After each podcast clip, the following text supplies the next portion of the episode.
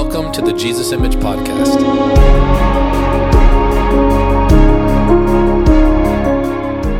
I want to talk about something that is not uh, talked about a lot in many, many churches.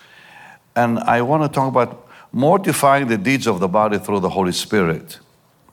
Because I think it's so important that we have to understand what the Bible says about it. So, would you lift your hands to heaven and say, Dear Lord, help me understand it and receive it in Jesus' name. Amen. So let me begin reading myself and then I'll have Dion help me. Therefore, brethren, I'm Romans 8 12. Therefore, brethren, we are debtors not to the flesh to live after the flesh. For if ye live after the flesh, ye shall die.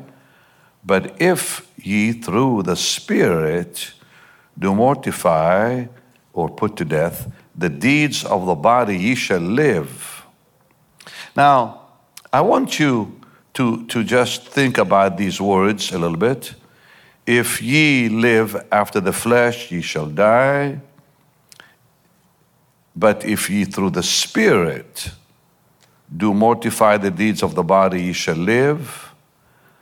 And just think for a, a few moments about this because I think this is a most important and searching portion of Scripture. So when you read these words, especially verse 13, for if ye live after the flesh, ye shall die, but if ye through the Spirit, now notice it didn't say the Spirit through you, it says you through the Spirit do mortify the deeds of the body, ye shall live. And then verse 14 finally, for as many as are led by the Spirit of God, they are the sons of God. So when you read this, you see five things that really catch your attention in these amazing verses. Number one, who is it talking to? The individual that Paul is writing to. Number two, the frightening warning in it. Number three, the duty of the listener or the one receiving it. Number four, the helper provided, the Holy Spirit. And number five, the promise for keeping it. So let's go through it again and look at these five uh, truth in it. So, verse 13. For if ye, who's the ye here? Who's, who, who, who is he talking to? The believers. And we'll show you that in just a second. If ye after, if ye live after the flesh, ye shall die. So he's talking to the believer. He says, You, he's not about somebody else. And secondly, it's the frightening warning. He says, You'll die. If you live after the flesh, you'll die. But if you through the Spirit. So, the third thing we are really looking at is the duty, our duty as listeners because he's giving us a job to do. If you live after the flesh, you, the church, you'll die. That's the warning. But if you, your duty, the, the one listening, through the Spirit, here's, here's the helper provided. Do mortify the deeds of the body, you live. So, he's talking to the believer because Dion, would you mind reading verse 1 for us of the same chapter? there is therefore now no condemnation to them which are in Christ Jesus, who walk not after the flesh, but after the Spirit. Let's read verse 2, please. For the law of the Spirit of life in Christ Jesus hath made me free from the law of sin and death. So he's talking to us believers. Look at verse 4, please that the righteousness of the law might be fulfilled in us who walk not after the flesh, but after the Spirit. So notice how many times he's saying to us, okay, there's therefore now no condemnation to them who are in Christ, so that's the church. Verse 2 For the law of the Spirit of life in Christ Jesus hath made me, that's talking to us. Verse 4 That the righteousness of the law might be fulfilled in us, so it's the church And then you also look at verse 5 and 6. Dion. They that are flesh do mind the things of the flesh, but they that after the Spirit the things of the Spirit. For to be carnally minded is death, but to be spiritually minded is life and peace. Okay, he's still talking to the church. And then he says something in verse 12 that again says he's talking to us. Let's, let's read verse 12, please, Dion. Therefore, brethren, we are debtors not to the flesh to live after the flesh. Okay, so he's talking to the brethren, right? So he's talking to us. So this is a great warning for all of us. Okay, so now it is possible, according to this portion, it is possible to go back into death. That's the warning, right? It's possible to die again and go back into death.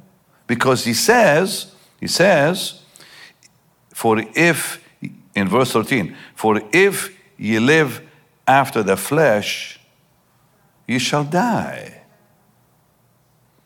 Now, I actually shared this message last night with Michael and Jessica, and Michael said, Bob, you got to share this. That's what he calls me, by the way, but you, you can't call me that, but he can. Bob for Baba, you know? But, anyways. So that is so important that we have got to understand after we have known life. Think about that warning. After we have known life, he says, Ye shall die if you choose to live after the flesh. Yeah, come on, somebody. Thank you, lady. There's a good Pentecostal woman here. Sorry. When I began preaching years ago in this church, sometimes they would talk to me, see? And I told them not to talk to me, but here you can. I've, I've become much nicer since those days. As you get older, you get sweeter or nicer, whatever. Okay, so in verse 12, it says something important I think we, we all kind of need to, to pay attention to. Brethren, therefore, brethren, we are debtors not to the flesh. We don't owe anything. We do not owe the flesh anything to live after the flesh. So, what Paul says here is we owe our debt to God, not to the flesh. Why? Well, because He gave us life, He gave us His Spirit. We owe Him our being, our existence. Jesus has paid with His own blood to give us life, so we owe Him everything. We don't owe the flesh anything. Now, that is telling me that Jesus has absolute priority in our lives. Let's go to uh, 1 Corinthians 6. 1 Corinthians 6. And we're going to read verse 19 and 20. I'm going to have Dion read that for us. But I just want you to see something. He bought you with his blood. You don't owe the flesh anything. You owe God everything. So it says in 1 Corinthians 6 19 and 20. Please, Dion, go ahead. What? Know ye not that Yeah, now he says, what? Like, pay attention. Don't you know? Okay. Please, What? Dion. Know ye not that your body is the temple of the Holy Ghost, which is in you, which you have of God, and not of your own? For you were bought with a price. Therefore, glorify God in your body and in your spirit, which are God's. That's marvelous. Now, Ephesians 2:10, let's go to it also. Says that we are his workmanship or creation. And I'm just pointing out to you again and again, we owe God everything. We don't owe the flesh anything. We don't need to live after the flesh. It's not the boss. So God Almighty says in His Word Ephesians 2:10. Let's go, Dion, please.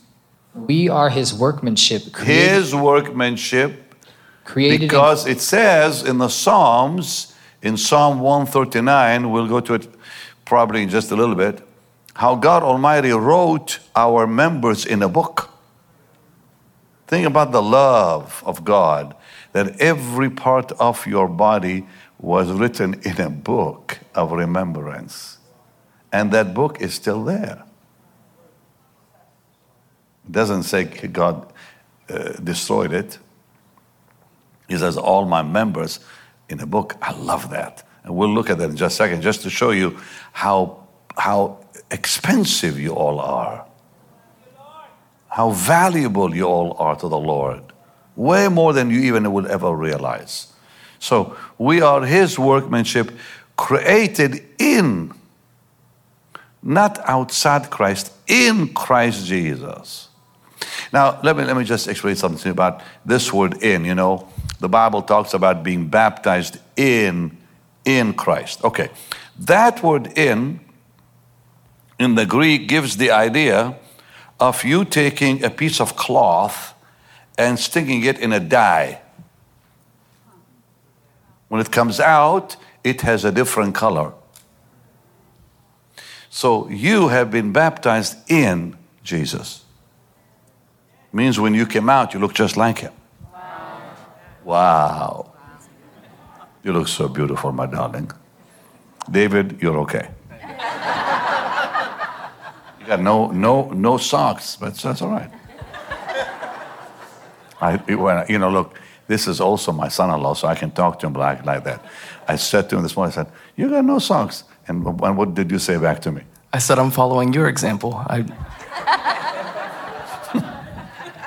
Don't tell them everything, David. When I'm creative, I don't wear socks.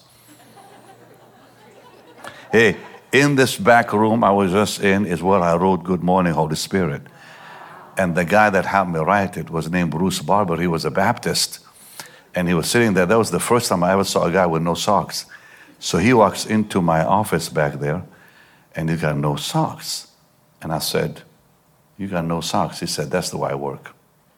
And that's when I thought, Hey, that's a good idea. anyway, so that poor guy, I don't know, I'm going to give you a little, a little in about how, how many have read Good Morning, Holy Spirit? Okay. When we wrote it, he was smoking a cigar. The poor guy came in with a cigar, whatever. And I said to him, I said, Why do you smoke a cigar while working? He said, Because it relaxes me. And then I said, Well, can we pray, please? For the book, I mean, for the book. He says, Okay. He still had that cigar in his mouth. I'll never forget that, that guy. Southern Baptist did not know a thing about the Holy Spirit, not a word. I need to tell you the story, by the way, real quickly. I'll go back to my message just to show you how God works. I gave the book to a Pentecostal charismatic publisher in Tulsa, and the owner said, It'll never sell. He said, We don't want it. And the owner of Thomas Nelson Publishers, Sam Moore, Baptist, I was at the NRB. He walks up to me, he's from Lebanon, walks up to me, says, I want your book, and if you do not give it to me, I'll kill you. That's what he said. He said, I want your book, and if you do not give it to me, I will kill you. That's the way they talk, you know, the Arabs, Lebanon, you know. Wild, wild east, you know. It's not the wild west, wild east. I said, It's yours. And that Baptist publishing house that is now, uh, of course, they've been bought by others. Now it's HarperCollins.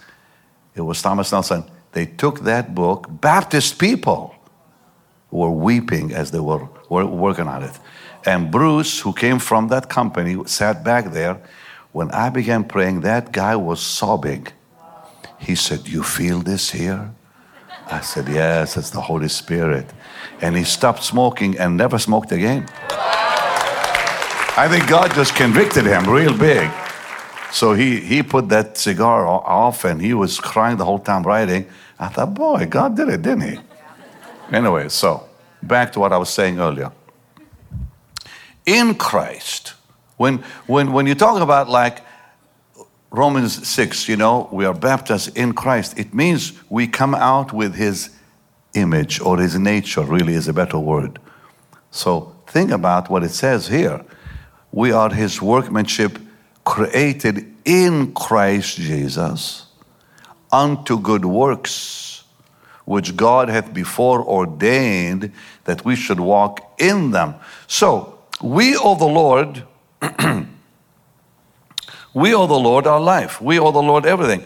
And frankly, I want to say just a few things here having brought us from death to life, renewed us, continues to renew us into his image, making us sons and daughters. Not only do we owe him our life, our strength, our service, but something else. Let's go to Luke 17, verse 10. I want to show you something that is really important, okay? And this I'm sure you've read, but maybe you never put it in the light. I'm, I'm presenting it to you. So let's look at Luke Luke chapter 17, verse 10.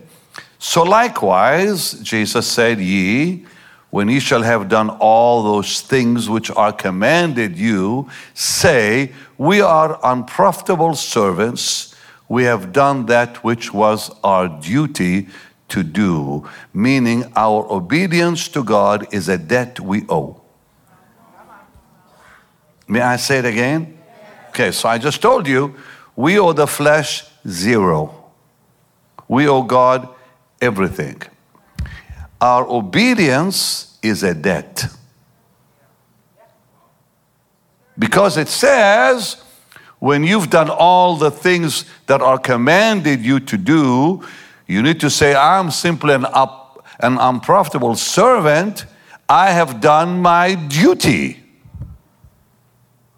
So, my duty is what I owe the one who gave me life. Are you guys catching it? My duty is to literally give my life to the Lord completely, giving Him my strength, giving Him everything. And Paul is making a very powerful statement where he says in Romans 8, You do not owe your flesh anything. So don't submit to it.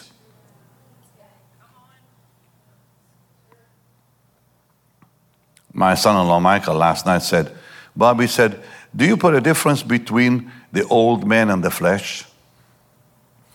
I said, I consider the old man dead. It's not eliminated, it is dead to me. We reckon ourselves dead, is what the Bible says. But the flesh, that's a different matter altogether. And I'll explain that as I'm going here, okay? So let's just go now to Second Corinthians 5, chapter 14, and uh, sorry, verse 14 and 15. We're going to have Dion read that for us. So I'm still really kind of repeating that same point. We owe God our life and all that is in us and all that belongs to us because our obedience to Him is a debt we owe. Now, in 2 Corinthians 5 14 and 15, we see a very important verse here. Please go ahead, Dion. The love of Christ constraineth us, because we judge thus that if one died for all, then all are dead. Keep going. And that he died for all, that they which live should thence henceforth live, live them- unto themselves no more.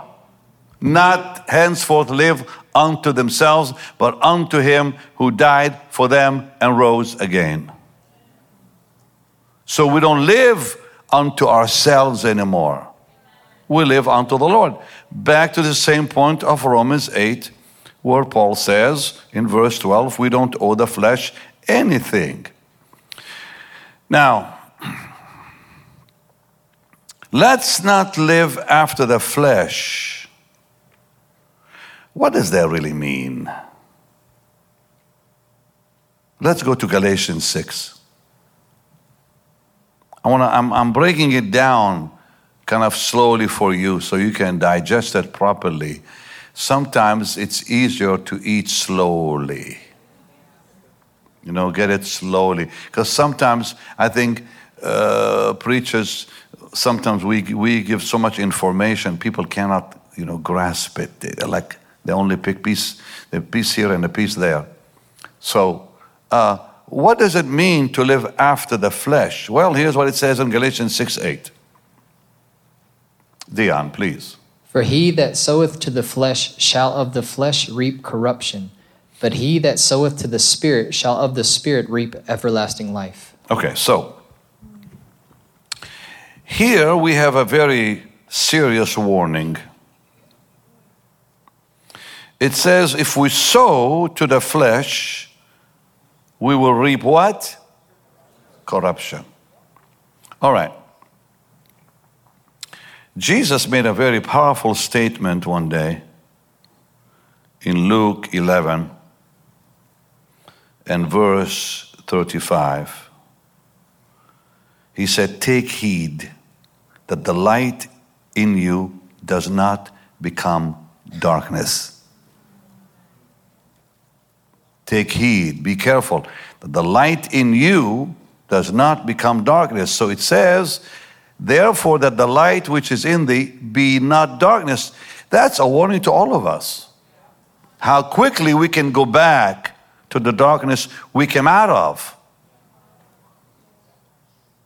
And so Paul says, Look, you don't owe that darkness anything. You don't owe the flesh anything. You owe your life to God, even your obedience is a debt. So do not begin sowing anything in that old man, old life, whatever you want to call it, the flesh.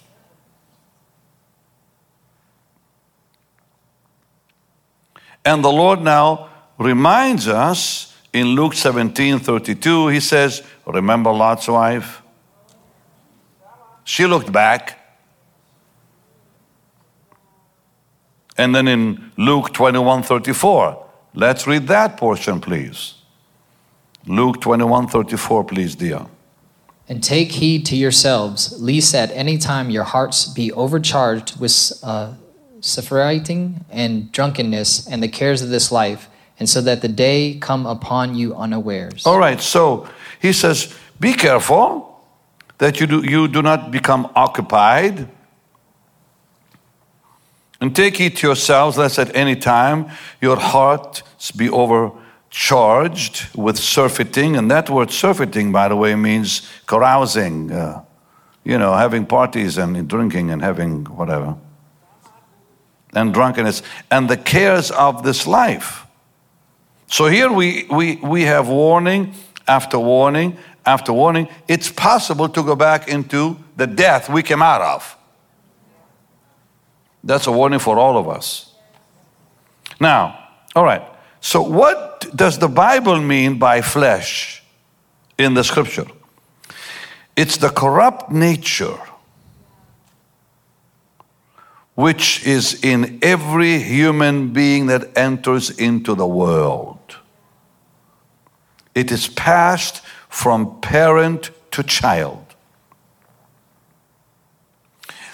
So when we talk about the flesh, biblically speaking, we're speaking about the corrupt nature that Adam passed on to us. Now, something also that I want you to, to, to get clear on. When God created Adam, he said, Very good, meaning there was no corruption. So when God created Adam, look what the Bible says in Ecclesiastes 7:29. Am I giving you too much information? Good, you're quite smart then. Okay, Ecclesiastes 7:29 says something quite interesting. He says, "Lo, this only have I found, that God hath made man upright." Stop, stop, stop, stop. Look, look. look. God could not have created Adam with corruption in him. Because he's God. His works are perfect, the Bible says. But Adam sought many inventions. God gave that man a he gave that man a will to choose life or death. So God put two trees in the garden. Why did God create Adam? To share his love with him. Love is not loved until it is given away. So God Almighty created man in his own image and poured his love upon him. But God did not want to force Adam to love him, he had to choose. So he said, okay, here's a massive garden. And that garden went from where? From the Euphrates, Iraq, presently, right to Ethiopia. That's a big chunk of the planet. That's the biggest garden ever put together. And God said, okay, in this massive garden, there's two, two, two trees here. There's one for life and one for death. You choose. We all know what happened. So, he chose, he sought inventions. He chose the wrong thing, didn't he? So that corrupt nature entered into that man when he disobeyed. And that corrupt nature is born in a child every time a child is born, he is born with that nature. In sin, David says, My mother conceived me. So when, when we talk about the flesh, we are talking about enmity against God. The flesh is an enemy that cannot, or an enmity, I don't even want to call it an enemy because I want to explain the difference. It's an enmity that cannot be reconciled with God. It's irreconcilable. It cannot be reconciled. It's enmity, plain and simple. That enmity came when Adam chose to disobey, to rebel. Romans 8 7, which we all should know by heart, it says, The carnal mind is enmity against God. You can reconcile with an enemy, you cannot reconcile with enmity. I think that just went right over your head. You can reconcile with an enemy, you cannot reconcile with enmity. Satan is the source of enmity. He's a rebel in his heart. I hope you heard that, right? Yeah. Thou wast perfect in all thy ways until iniquity was found in thee, God says in Isaiah about the devil. Can I give you a little information? Can you handle it? You sure? You, you, you're not going to choke? you know, some people have been drinking skim milk too long. If you give them milk, they'll choke on that thing, man. Tell you what. Okay, who is the devil? Well, he's the light holder at one time. He was called the light holder. Lucifer, light holder. That's what that word means. He had access to the throne of God. He walked up and down in the midst of the stones of fire before the throne. He was the most powerful being God created. The only angel with two offices. He was a cherub that covers and an archangel. That's quite power, a lot of power there. And God gave him the planet Earth to rule. Because when God created Adam, the devil was there already.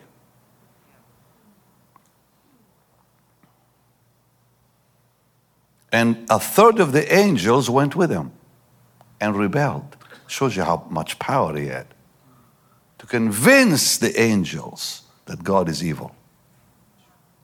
And a third of all angels said, You're right.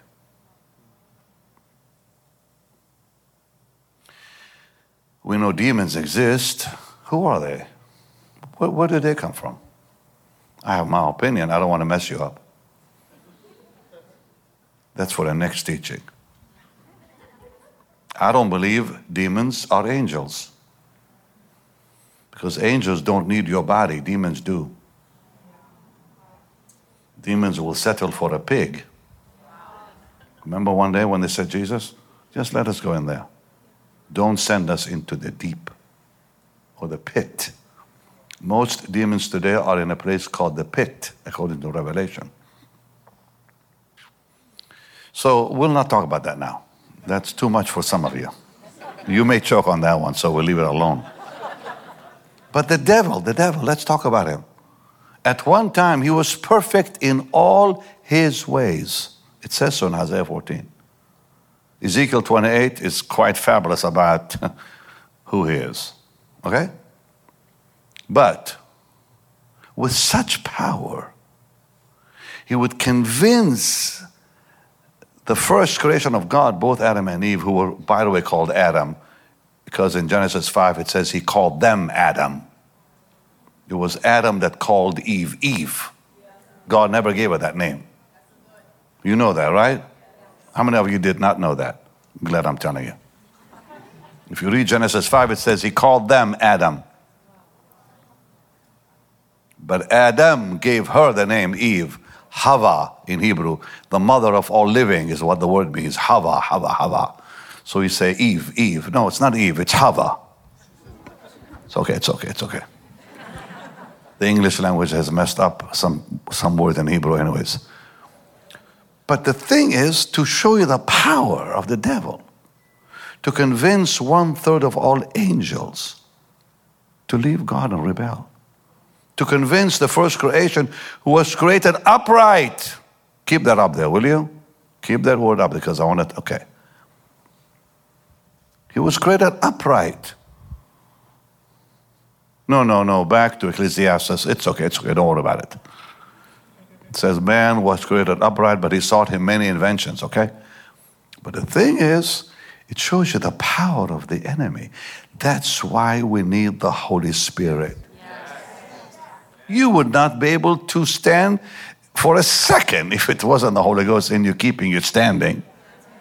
If he could convince one third of the angels and, con- and convince Adam and Eve at the time of purity in their life, covered with the glory of God. According to Psalm 104, they were covered with light. You're not covered with light. They were. And he had enough power to get through that, to convince them God lied to them. Think about that. And that's his aim to put doubt. The devil's weapon is a question, and you better have the answer. Are you listening? He said, Did God really say that? Always questions, throwing questions at everyone. He threw questions at, at the Lord. If you're the Son of God. That's a question. Did God really say that? He said to Eve? Well, she wasn't sure about that, wasn't he? That poor woman didn't know what, what God said because her husband failed to tell her.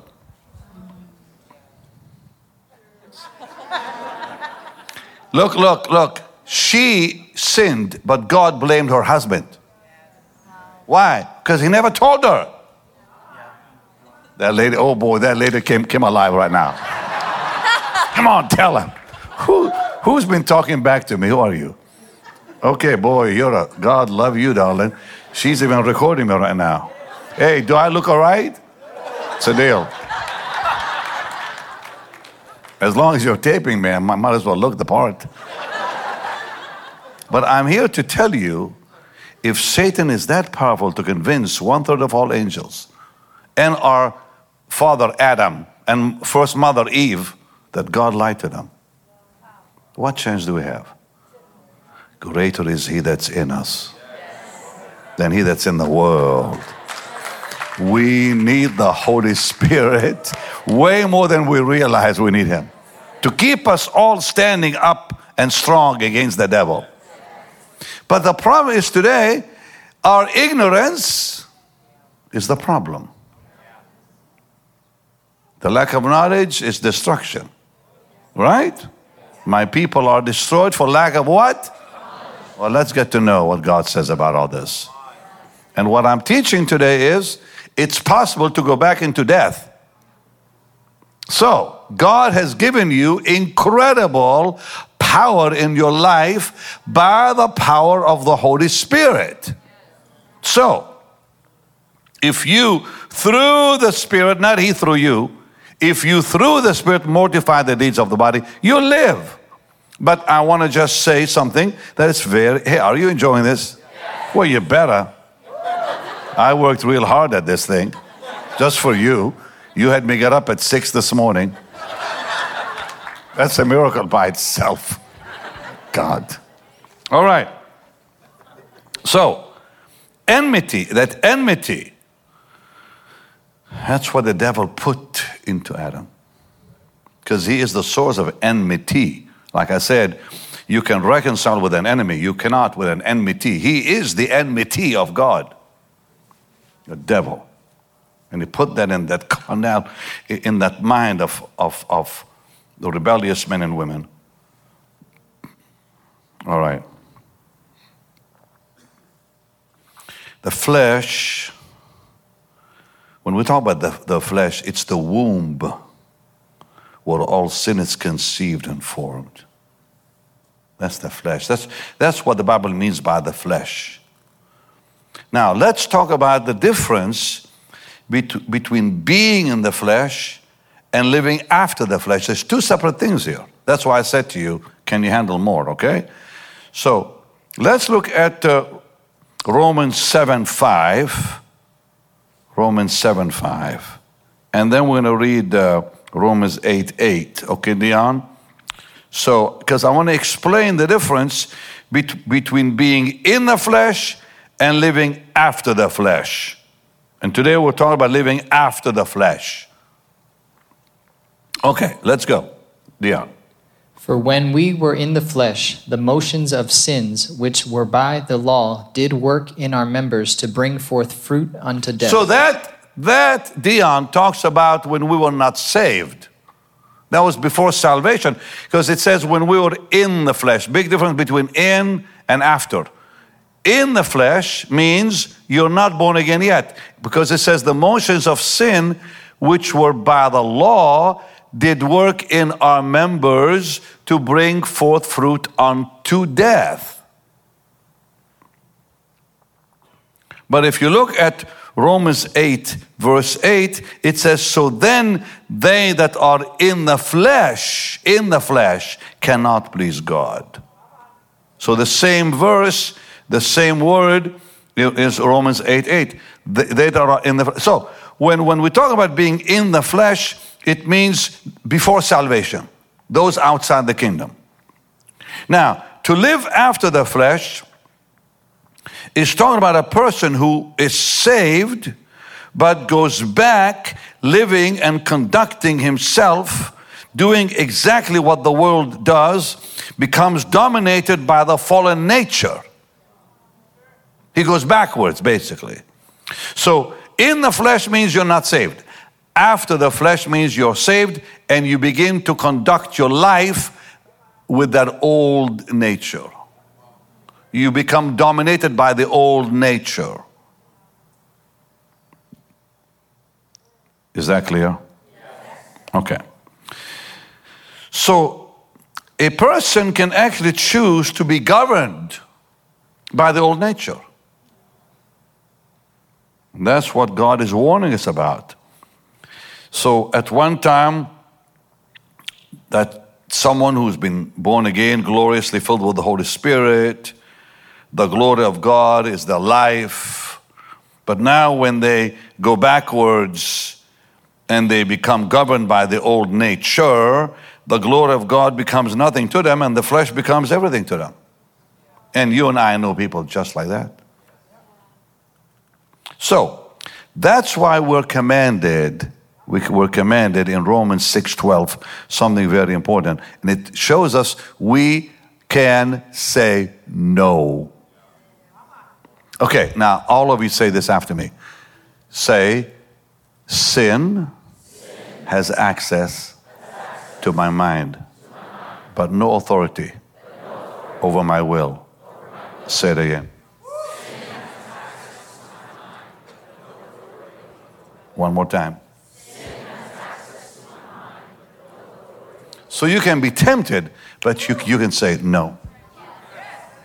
It has no authority over your will because God has given you His might, His power. Boy, that lady is something else. But I like her already. Just keep getting my picture that I look good for your camera. I'm a happy guy. No, look, look, look. It says, Be strong in the Lord, in the power of his might. Be strong in the Lord means be clothed by the Lord, be baptized in the Lord. Then his might will work through you and in you. You have the power to say no because your will is not under the authority of sin. Your mind may be tempted, but when that temptation comes your way, don't lock it in by entertaining it. Because if you lock it in, you're in trouble. If you entertain it, you're in trouble. But if you call on the Lord, He'll make a way out for you. See, the Bible tells us in 1 Corinthians that God makes a way. No, we have to ask Him to make a way. And then He'll, he'll show you the way out. So when you're tempted and you feel like you're about to be overcome, just say, Dear Jesus, help me. He'll make a way and you'll, you'll, you'll, be, you'll be free. So you have that authority to say no by calling upon the Lord. He'll help you to say no. That's why it says, in. Be strong in the Lord. Be strong in the power of his might. Hallelujah is right. She's becoming my friend, that woman. Okay, so let's let's read Romans 6:12, which says something powerful. It says, Let not sin, therefore. Why? Because your will is not under the authority of sin. You are the authority. Your will is under God's authority. Sin may, may, may, may, or some temptation for sin may hit your brain, but it cannot rule your will. So let not sin, meaning you have the power to say no, reign in your mortal body, that you should obey it and the lust thereof. Ah, uh-uh, we're not going to do that. Not going to do that. And verse 16 of that same chapter, would you please put that on the screen for us?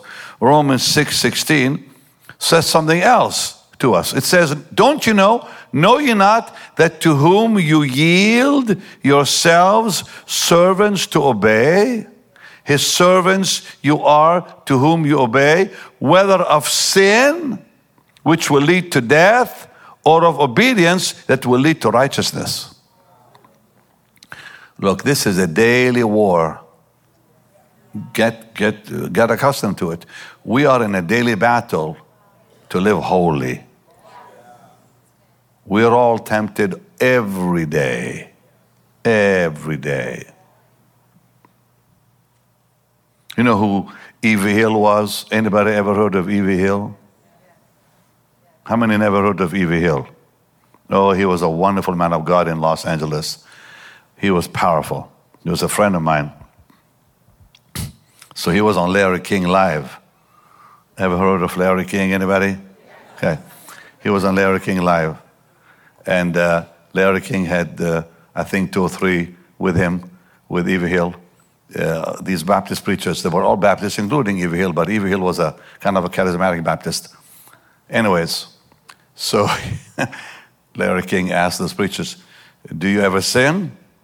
And the, the, all the others said, No. Are you, are you ever tempted? No. E.V. Hill said, Every day. But then he did something powerful right in front of Larry King. He says, Well, Larry, when God looks at me, he looks at me through the blood. He said, I fall every day, but that blood is over my life. I love it, huh? But all those other boys wanted, wanted to be holy falsely. We all fail. Come on. In, in, in sin, my mother conceived me, for goodness sake. We all want to be free from this old corrupt body of ours. We long, 2 Corinthians 5, we long to be free, right? Thank God. But never forget that this body one day will become seed of resurrection. Isn't that glorious? This mortal shall put on immortality. This corruption will put on incorruption, will become glorious. What a day that will be. But today, we have to put this body under subjection all the time, lest we ourselves become, you know, rejected, like Paul said.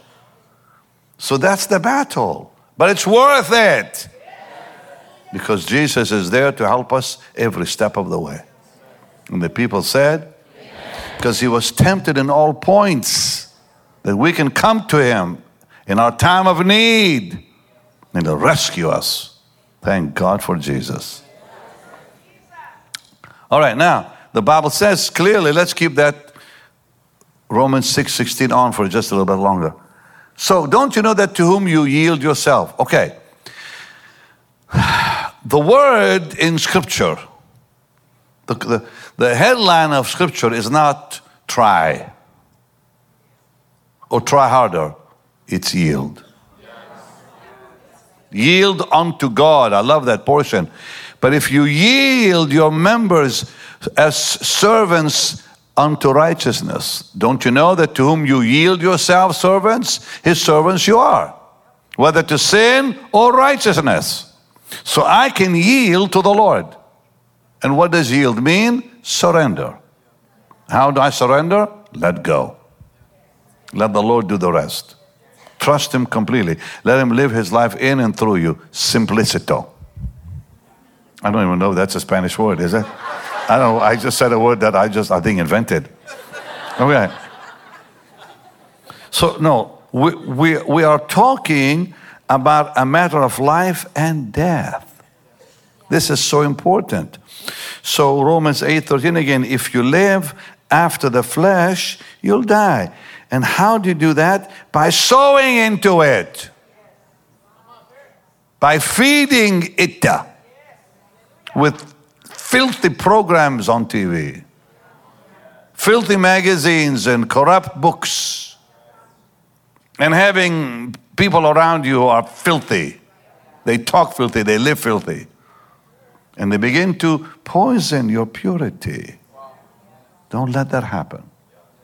You're not known by the people you surround yourself with, you're known by the people you avoid. I hope you're learning something. Okay, so this is important.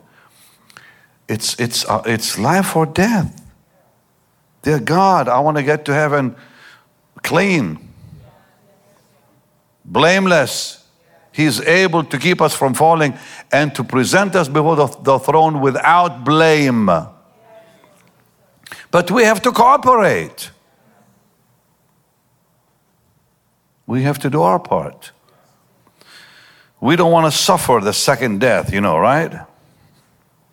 I think you heard what I said. Yeah meaning going back into death for the second time. No, we don't want that. The flesh belongs to the world, and those who yield to it will perish with it. So, one more time Galatians 6, 7, and 8. And I'm going to kind of complete my, my teaching because I really want to get this through to you today because we all are responsible to stay holy. All right, let's look at Galatians 6, 7, and 8. For it says what? Be not deceived, God is not mocked. Whatsoever a man soweth, that shall he also reap. Verse 8, please. For he that soweth to his flesh. Now remember what the flesh means. It doesn't mean your body, it means that old nature. He that soweth to, the, to his flesh shall of the flesh reap corruption, but he that soweth to the Spirit shall of the Spirit reap, reap life everlasting. And then Colossians 3, Colossians 3, verse 5 and 6. It's time. I think the time has come. We do it. It's time we do it. Colossians 3 5 and 6. Dion, would you mind, please? Mortify therefore your members. Mortify again means put to death. Go ahead. Mortify therefore your members which are upon the earth: fornication, No fornication, no uncleanness, no inordinate affection, no evil wickedness either, and and covetousness, greed, which is idolatry. So we mortify our members by not allowing these things in our life. Not allowing those things in our life.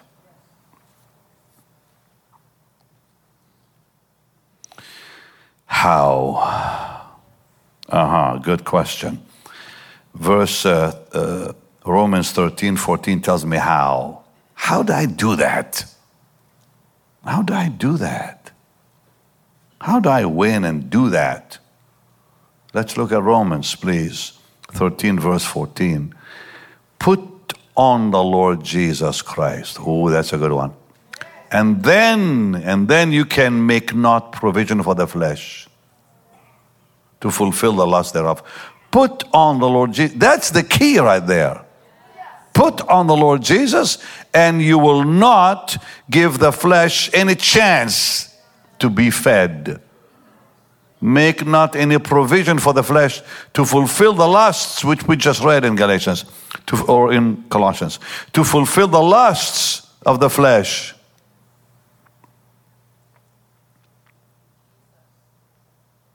Very important matter here. A life or death question here, really. So we are to deny it completely. And we don't have to go and live in a cave in the Sinai to do that. Like some have tried to do, you know. You see, I grew up, I grew up in Israel. There's a lot of uh, monasteries all over Israel in the, in the desert. And I've, I've gone to some of them, and you see those priests, they, they look miserable. Absolutely miserable. You walk in there, you think, dear God, what a, why are they in there? Locked up in there, no women allowed. They won't even allow a woman in there in some of those monasteries. Just men with long beards. Thank God I was spared that. And they cook their own food and grow up their own veget- uh, you know, vegetables and this and that, and they look terrible. You can't lock the world out even in a monastery. Only by the Spirit. Did you, did you hear that? Only by the power of the Holy Spirit can we live that kind of life we're looking at and talking about. How many of you want to make heaven good? Come on. You want to make it just real good and strong in the Lord? Well, the Bible tells us how. But we all have had our day when we just didn't know how to do this. We were young or didn't know what the Bible teaches or whatever. We've all been there. Come on, who hasn't been there? If we say we have no sin, we deceive ourselves. But we know one thing as we grow older in age and especially in the Lord, we become stronger against this. And we, we become more and more determined to live holy, to live righteous. I've had, I've had my moments, come on. I'm now 70. Uh, when I was in my 20s and 30s and 40s, I didn't exactly, I had a lot of turbulence here and there. We all have. But thank God, God picks us all up again, cleans us all up again. We go on and we grow in Jesus. Thank God the Lord has a big eraser. Thank God for that. Yeah, He always gives us a new day, a new chance to say, come on, fix it all up and go on. Because He knows our frame. He remembers we are dust. Are you listening? So don't condemn yourself. We've all been there. But the thing is, when you make that decision, Lord, I'm going to live for you. Lord, I want to, I want to end up, I want to finish way better than I, when, when, when I began. Because it's not how you start, it's how you finish that matters. And the people said, Okay, so it says in, in the scriptures now, this is really important, we really get to it. It's a, it's a, it's a war, okay? We, we all know that. So Galatians 5, 16, 17, tells us it's a war we are, we are living in. But we win, and we will win. Galatians 5, 16, 17, please on the screen if possible. This I say then, walk in the Spirit. Aha, this is it. And ye shall not fulfill the lust of the flesh. Next verse, it says, For the flesh lusteth. We see this is war now. Against the Spirit, and the Spirit against the flesh. And these are contrary one to the other. So that you cannot do the things you really want to do because that flesh is fighting you all the time. It's your biggest enemy. Nowhere in the Bible does it say, resist the flesh and it shall flee. It says, resist the devil and he'll flee. But that flesh, you're stuck with it. It goes to bed with you, it eats breakfast with you, has lunch with you, it's in the car with you. The devil isn't there, but the flesh is there. So you put that thing under subjection and you keep it starved. You deny it completely. And so the Bible says we do that one way. Let's go back to Romans 8:13, please, Dion. You're going to read this for us because this is so powerful. You cannot do this on your own. I want to say it again. You cannot do this on your own. That's why we have to ask the Holy Spirit to strengthen us daily. Say daily. That's it. So it says in this amazing portion, Romans 8:13, please Dion, one more time. For if you live after the flesh, ye shall die. But if you through the Spirit. Okay, that's the really part I really want you to all focus on. But if you, through the Spirit, just go ahead and finish it, Dion, please. But if you through the Spirit do mortify the deeds of the body, you shall live. So it's not the Spirit through you, it's you through the Spirit. Why? He enables, but you act. Say, I act, He enables. Say it again. One more time. So He is the one who enables you to live that kind of life, but you are the one that begins. You are the one that moves first, then He moves after you have moved.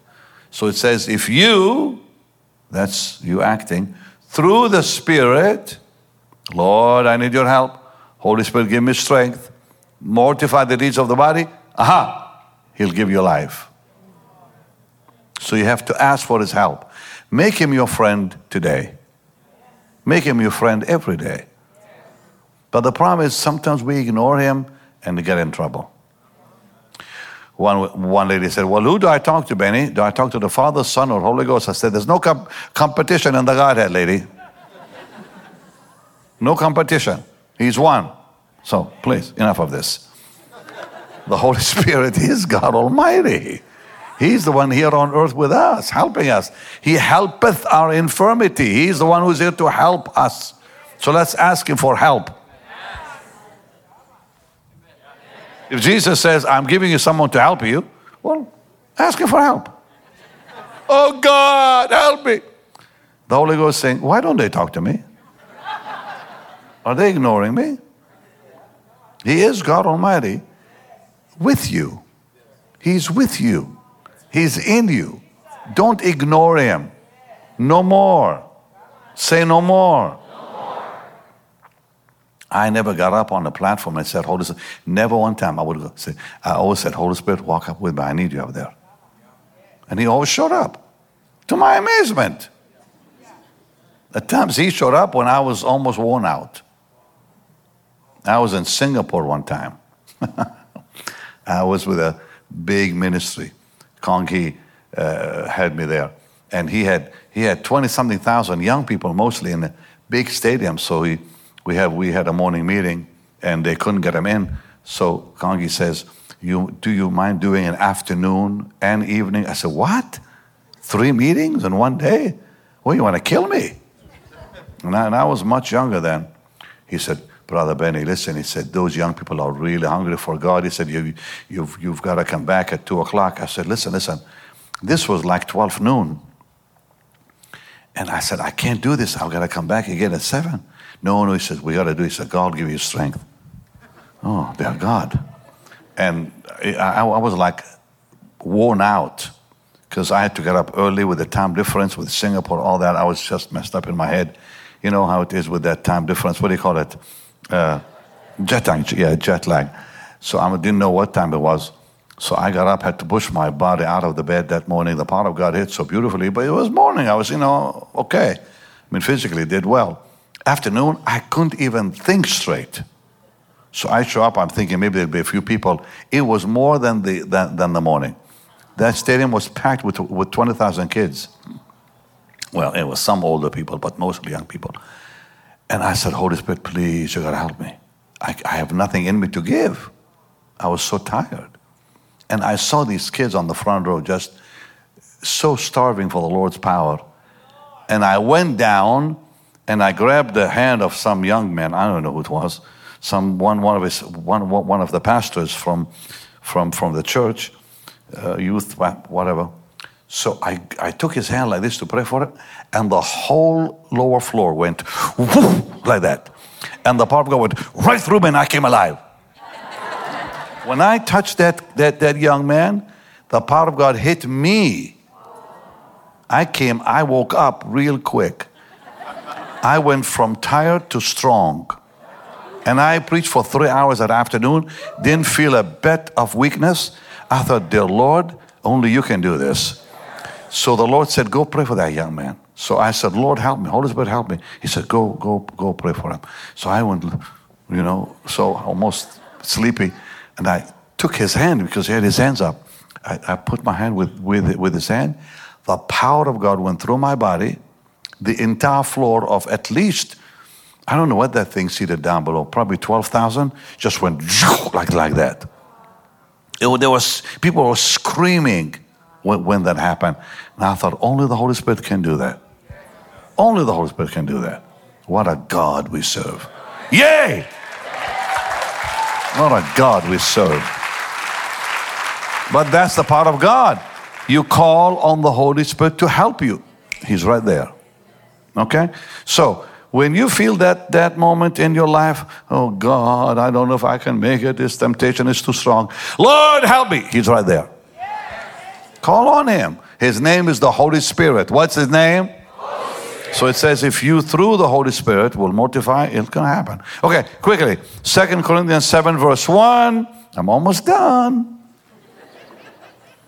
Almost done. Okay, Second Corinthians 7 1 says, Having therefore these promises, dearly beloved, let us cleanse ourselves from all filthiness of the flesh and spirit, perfecting holiness in the fear of God. How beautiful. All right, so like David, we pray, create in me a clean heart, O God. I pray that prayer, I think, every day. Create in me a clean heart, O God, renew a right spirit within me. Oh, dear Jesus, how I love that. Cast me not away from thy presence. Take not thy Holy Spirit from me. Restore to me the joy of salvation. And uphold me, hold me up with a willing spirit. So shall I teach transgressors your ways and sinners be converted unto thee. Every day I pray that prayer almost because I cannot rely on myself. I was going to show you Psalm 139, but I think I've said enough. How important you and I are, help me there, Joel. How important you and I are to the Lord. He's placed such value in us. Don't you think He's going to help you? Of course, He will.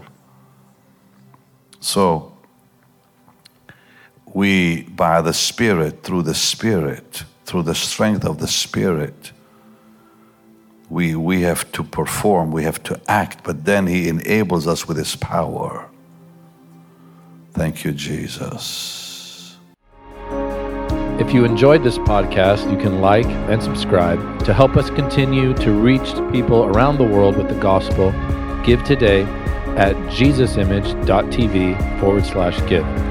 You can also join us in person or online every Sunday at Jesus Image Church.